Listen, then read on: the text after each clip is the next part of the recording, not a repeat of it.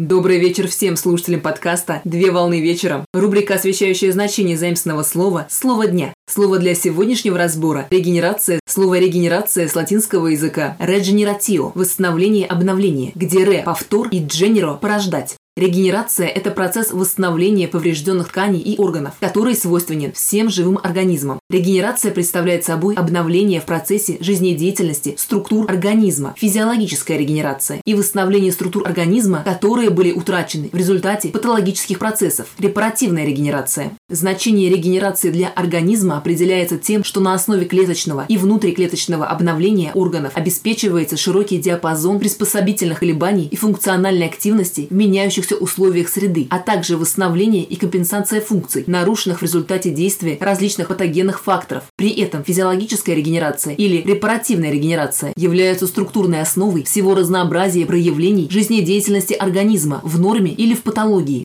Физиологическая регенерация включает в себя непрерывное обновление структур, а репаративная регенерация развертывается на базе физиологической регенерации, в основе которой заложены аналогичные механизмы, отличающиеся большей интенсивностью проявлений. В биологическом значении регенерация представляет собой способность организма к замещению одной из утраченных частей, в физиологическом значении регенерация представляет собой процесс обновления организма, который происходит на протяжении всей жизни. Пример – замена листьев на ветках деревьев, обновление наружного слоя кожи у человека или смена шерстяного покрова у млекопитающих.